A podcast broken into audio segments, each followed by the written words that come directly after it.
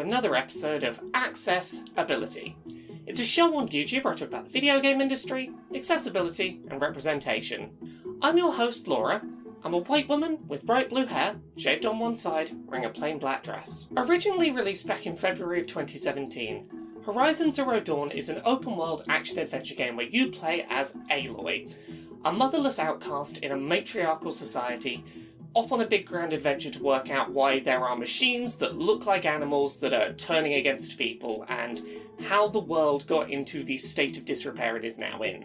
The game's sequel, Horizon Forbidden West, follows Aloy on a new quest to discover the source of a blight that is spreading across the world, making it slowly uninhabitable and destroying life as it spreads.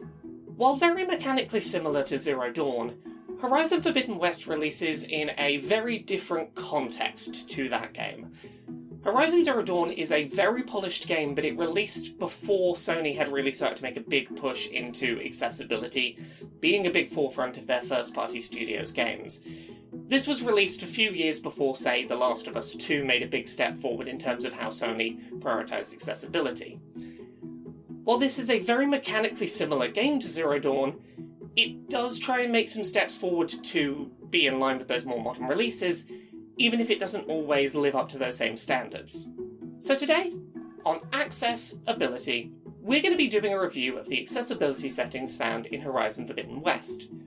We're going to talk about which settings are present, which ones are lacking, how that compares to Horizon Zero Dawn, and some of the settings that are present but their practical application isn't as useful as it really should be. Let's start off by talking a little bit about Horizon Zero Dawn's gameplay mechanics and accessibility settings before moving on to those present in Forbidden West. Horizon Zero Dawn does feature a handful of accessibility settings options, but a fairly small number compared to more modern Sony first party studio games. Difficulty options range from story, designed to present very minimal challenge to players, through easy, normal, hard, and very hard, each featuring a short text description. The game also supports options for quest pathfinding and waypoint pathfinding to help players find their way to objectives piece by piece, rather than simply being pointed as the crow flies towards their end goal. We will talk more about this feature a little later in the video. Players can also invert their X or Y axis, change axis sensitivity, tweak aim assist, which again we'll talk about in a bit, set rideable mounts to follow roads, change running between a hold and a toggle, and remap their controls. For audio, players can balance the mix of music, speech, and sound effects, turn on subtitles, but not do much else. And basically, the only visual option of note is the ability to alter the game's brightness. While Horizon Zero Dawn covers many of the accessibility basics, what it largely fails at is the specifics. Subtitles, for example, are simply an on and off toggle and not in any way customizable. It's functional accessibility support, but it's not up to more modern Sony standards.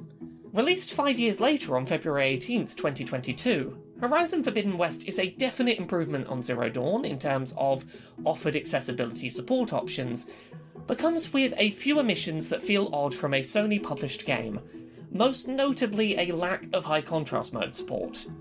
I know that the Horizon series is made by Guerrilla Games, who have never included high contrast mode support in their past titles, and Sony has never said that high contrast mode is an official standard for PlayStation first party software going forward, but the mode's inclusion in most of their recent releases over the past few years makes its absence feel notable here particularly given the game's overall sameish colour palette. When lots of in world elements are very detailed shades of similar colours, high contrast mode support becomes all the more useful. I have said this in other videos, but the main thing I would love to see from Sony going forwards in terms of accessibility is predictable standards for their first party studio releases. So, what settings does the game support? Well, alongside Zero Dawn's quest and waypoint pathfinding, the game now supports options to make your HUD permanent rather than dynamic. You can also alter what shows up in your HUD, whether or not to receive regular context reminders while playing, toggles for how greatly time slows down while you're selecting items in your weapon wheel, how long time slows down with concentration when you aim a weapon, whether that concentration is triggered automatically or not, whether or not you automatically heal from low health after combat, and whether or not your new glider deploys automatically anytime you're in the air. While many of these settings additions are really useful, particularly the options allowing for increased concentration while aiming and greater slowdown while the weapon wheel is active. Others have pretty noticeable issues, most notably the quest and waypoint pathfinding, which have been iffy in their execution ever since Zero Dawn. While these accessibility settings work as intended while exploring the overworld, creating a series of smaller waypoints that will lead the player safely along a path to reach progression so that they can avoid getting lost and stuck during gameplay, these accessibility tools have strange points of omission where they cease to function. Most notably, during dungeons, the game turns off this feature entirely, pointing the game as the crow flies towards the exit, and not pointing them piece by piece along that path that will lead them to progression and the exit. It tells them where the exit is, but doesn't show them how to navigate the environment to get there once they're in a dungeon. I understand wanting the player to be forced to engage with the puzzle that is exploring a dungeon, but for players who are using this as an accessibility tool, a use case the developers are definitely aware of as they list the setting in the accessibility settings menu, having the setting cease to function in dungeons feels really jarring.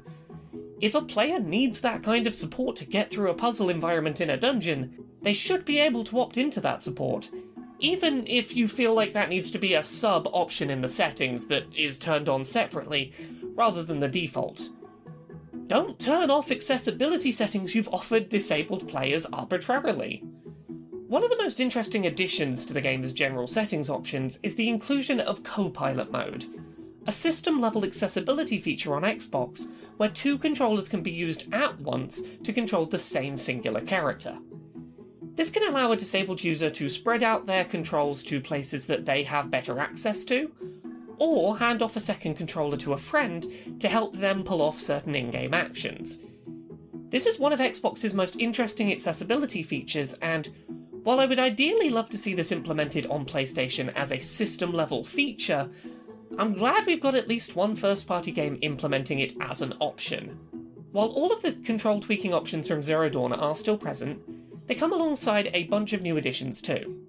Players can tweak the intensity of rumble in game, as well as tweaking it on a per source of rumble basis, if certain rumble types are helpful mechanically or particularly distracting. You can also turn off adaptive trigger support on PS5. Forbidden West features aim assist support for players who struggle with shooting enemies, but it works a little differently to other games in a way that I struggled to understand for a little while. While most games with aim assist will magnetize your aiming reticle to snap to a target point for you, Forbidden West seems to instead correct the course of your arrow mid air to better hit its target. This was not well explained by the game, and as such, I for a while felt like the setting was not functioning as intended. I could see my reticle was not aiming at the correct spot, so I was confused when it still hit its target correctly. This does not feel satisfying in action, even if it is technically making it more likely for me to hit my target correctly. It's an unsatisfying execution of this particular accessibility mechanic. Turned off by default, you can turn on motion controls as an option for fine tuning your aim. All the button holds in Forbidden West can be changed to toggles as a single setting, which is really nice to see. For subtitle users, you'll be pleased to know that Forbidden West finally supports subtitle size alteration, as well as the addition of subtitle backgrounds. That said, in a disappointing omission, the game features no overheard subtitles or closed captions. If you're walking with a main character having a conversation, any smaller NPC characters around you who are having side conversations will not be subtitled. This can lead to some missed flavour text, and even in some cases, characters calling you over to tell you about a side quest being missed. In game audio can now be forced to be mono only, and you can turn off sound effects in game that mimic the effects of tinnitus. For players with no vision, Horizon Forbidden West disappointingly lacks high contrast mode support, but does feature a setting where climbing annotations are always visible, meaning that at a glance, places that are climbable will be somewhat lightly highlighted. For motion sickness prone players, motion blur and camera shake levels can be tweaked while playing. While Forbidden West features a dedicated accessibility settings menu, listed on the game's main title screen, this menu is made up exclusively of settings that are found in other settings tabs, and omits a few settings that feel like they should come under the remit of accessibility. The only other noticeable change to Horizon Forbidden West compared to Zero Dawn is the inclusion of swimming mechanics, which function fairly well with dedicated buttons for rising or descending while submerged. That said, there is an oxygen meter while underwater, and there is no option in the settings to extend its use or disable the mechanic. With some sections of water needing to be navigated successfully before you run out of air, if you struggle with these underwater segments, you may find points that cause progression issues. The game would potentially benefit from accessibility options around this oxygen meter. One other nice feature the game has, which I really appreciated, was the option to set a quest marker which would point you towards where to find items needed for weapon or armour purchases. If there's a specific upgrade you're trying to achieve, or something particular you want to craft, you can make that its own quest, which really helps to improve the ease with which you can find those items. While Horizon Forbidden West is definitely a step up when compared to Horizon Zero Dawn in terms of accessibility offerings, it doesn't stand toe to toe with the best of the output from Sony first party studios in terms of accessibility. I've been saying this for a while now, but I think that the biggest weakness Sony has in terms of accessibility, particularly when compared to Microsoft, is the lack of consistency of execution. We know that Sony knows how to do these things really well, and that information either isn't being communicated between all first party teams, or it hasn't been made a mandatory part of how Sony first party studios work on games, and that's not the feeling I get from Microsoft. Microsoft, if they introduce a feature, it's usually system level or it's in all of their first party games going forward. Sony, we're still seeing little things not done quite right that they've done at other studios correctly in the past. As a gamer with a coordination disability, I really appreciate the ability to increase the amount of concentration time where the game slows down time so I can aim. But I wish it went further. I wish that there was an option to make that even longer, that period of concentration. Maybe just even give me infinite concentration so I can just aim and slow down. This is one of those examples where I think the game has done something really good, but it hasn't done it to the extent that would be most useful for disabled gamers. I'm glad the game supports aim assist, but I wish that the reticle was sort of subtly being moved to make it look like I was aiming properly at the thing I needed to fire. I get that this aim assist mode they have does work and it is technically making me hit things, but seeing my reticle not be in the correct place and watching my projectile sort of curve to hit the target anyway kind of points out that I'm not really aiming properly, and I know that it gets the same end result, but the best accessibility support makes me feel like I'm playing the game like anyone else, and this just doesn't feel as good to play as other aim assist support I've seen in other games like this. As a gamer with aphantasia, I wish that the game's support for waypoint pathfinding was more consistently applied and didn't get turned off during dungeons where they're the most useful point to have them. They're the most difficult environments to navigate your way through piece by piece. I wish that that support didn't get turned off the way that it did. And I wish that the oxygen meter was even considered as an option that players could tweak for accessibility reasons. Having at sometimes narrow margins of being able to sort of go through linear tight environments that if you fail to get through because of a lack of oxygen you're gonna you're not gonna be able to progress that seems like such an obvious place to put accessibility support, and it's weird that it's lacking.